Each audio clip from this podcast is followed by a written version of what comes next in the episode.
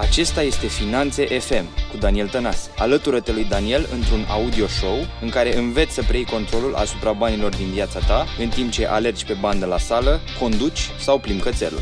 Iată gazda ta, Daniel Tănase. Salutare și bine ai venit la episodul cu numărul 14 din podcastul Finanțe FM. Astăzi este partea a doua a mini-ghidului în format audio pe care o realizăm despre cum să-ți începi ceva nou pe lângă ceea ce ai acum. Data trecută am uh, parcurs primele două etape, prima fiind, uh, așa ca o scurtă recapitulare, prima fiind um, ceea de cum să-ți faci timp pentru noua activitate, iar cea de-a doua în care să determini mai bine, prin a-ți pune întrebări și prin a te cunoaște tu mai bine pe, pe tine însuți sau pe tine însă și să determini care va fi de fapt acea activitate. Astăzi o să vorbim despre următoarele etape. Voi încerca să intru un pic în detalii la fiecare, dar fără a crea prea multă confuzie sau fără a pune prea multă presiune, ci încercând să fiu destul de concis și la obiect și practic așa cum te-am obișnuit și până acum. Așadar, etapa numărul 3 ar fi aceea să găsești modalități prin care să-ți crești noua activitate, noul proiect sau noua afacere. Această etapă este obligatorie, mai ales la început, dacă vrei să ai succes și dacă vrei în viitor să începi să monetizezi și să, să câștigi bani și să faci și profit din această activitate. Pentru că se spune undeva la articolul 2, cred, din uh, statutul înființării oricărei societăți comerciale, că scopul înființării acesteia este să faci profit. Așadar, dacă activitatea nu este profitabilă, cumva nu și are rostul. Făcând un reverse engineering, suntem la, suntem la etapa a treia și este necesar să găsim moduri de a crește noua activitate. Sunt multe modalități prin care poți să faci asta, fie că este bă, vorba de a transforma această activitate într-un full-time business, fie că pur și simplu vrei să faci niște bani pe lângă ceea ce vrei să faci acum, totul este posibil și este uh, obligatoriu în același timp câteva lucruri pe care poți să le faci, le voi menționa chiar acum, bineînțeles cu, uh, să zic așa, cu amendamentul, că sunt diferite și se aplică la domenii diferite și la uh, diferite tipuri de afaceri și unele se potrivesc la ceva, altele se potrivesc la altceva, altele nu se potrivesc deloc. Ideea este să te gândești, să-ți iei o temă de gândire de la ceea ce urmează să spun și să vezi ce s-ar putea aplica, iar apoi să încerci să vezi ce funcționează pentru tine, pentru că, așa cum zice o vorbă, totul funcționează, dar nu totul funcționează și pentru tine. Iată câteva idei. Unu ar fi să mergi la uh, conferințe, la evenimente, la uh, evenimente de networking, un, în aria ta de desfășurare, în alte orașe și așa mai departe. De ce? Pentru că aici vei cunoaște oameni noi, alte afaceri, alte idei, uh, te vei putea uh, conecta și afla mereu lucruri interesante. Un alt lucru pe care îl poți face este să ai obligatoriu în ziua de astăzi un website. Pentru că fără un site în sine, la care potențialii tăi uh, clienți să ajungă, să te cunoască pe tine, produsul tău și așa mai departe, practic nu prea vei putea funcționa. Dacă te bazezi, de exemplu, doar pe rețele sociale, ce te faci dacă Facebook dispare mâine? Și dacă toată afacerea ta era pe Facebook și tu nu ai avut niciodată un site cumva toată afacerea ta se închide odată cu Facebook, așadar ia în considerare și un astfel de scenariu de dezastru, ca să zic așa, pentru că oamenii care sunt pe Facebook, care te urmăresc, care bă, apreciază valoarea pe care o dai, contribuția pe care o aduci, te vor găsi întotdeauna pe site-ul tău.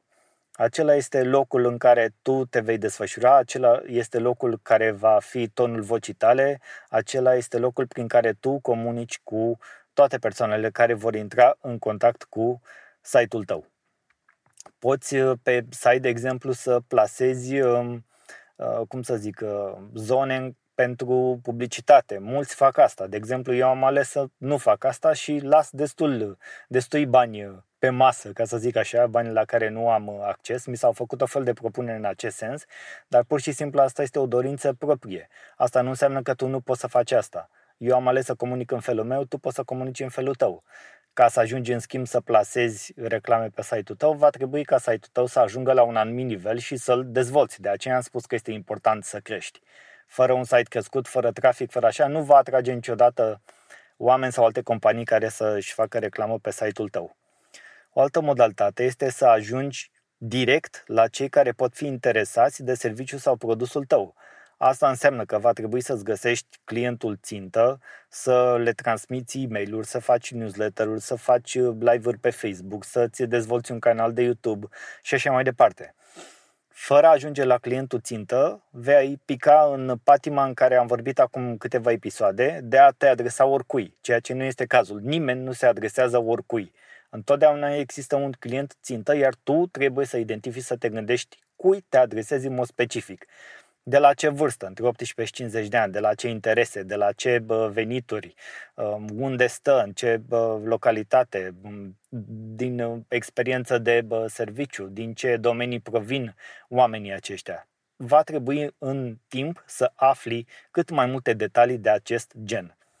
Dacă ai ajuns la partea de uh, clienți și ai deja clienți, roagă-i pe clienții tăi existenți să dea mai departe informația despre ceea ce faci.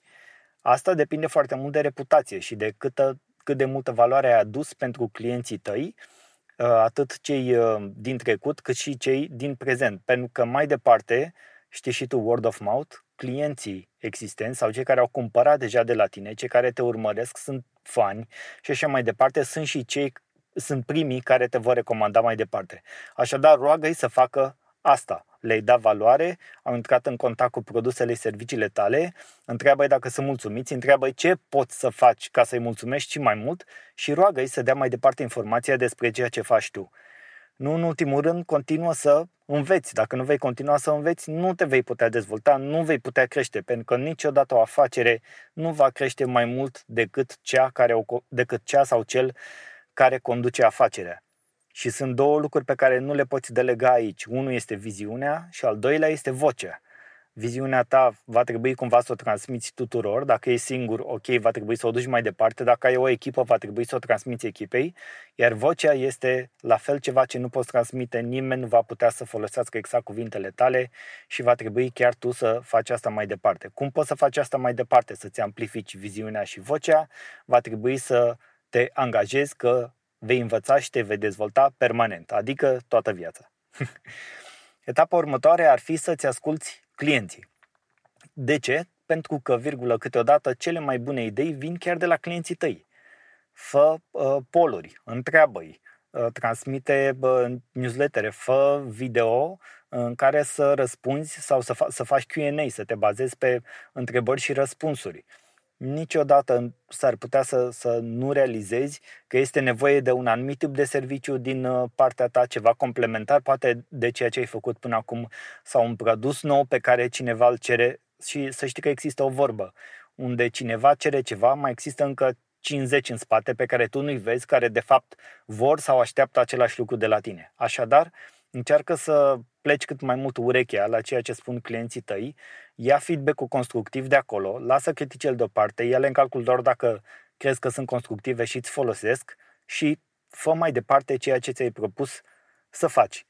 Oricum, niciodată n-ai de unde să știi care s-ar putea să fie o uh, idee care să fie așa o, ceva care să-ți schimbe uh, radical business-ul, uh, poate chiar să te ajute să treci peste un anumit uh, nivel la care te-ai blocat sau chiar să mergi într-o direcție nouă pe care până atunci nu ai văzut-o.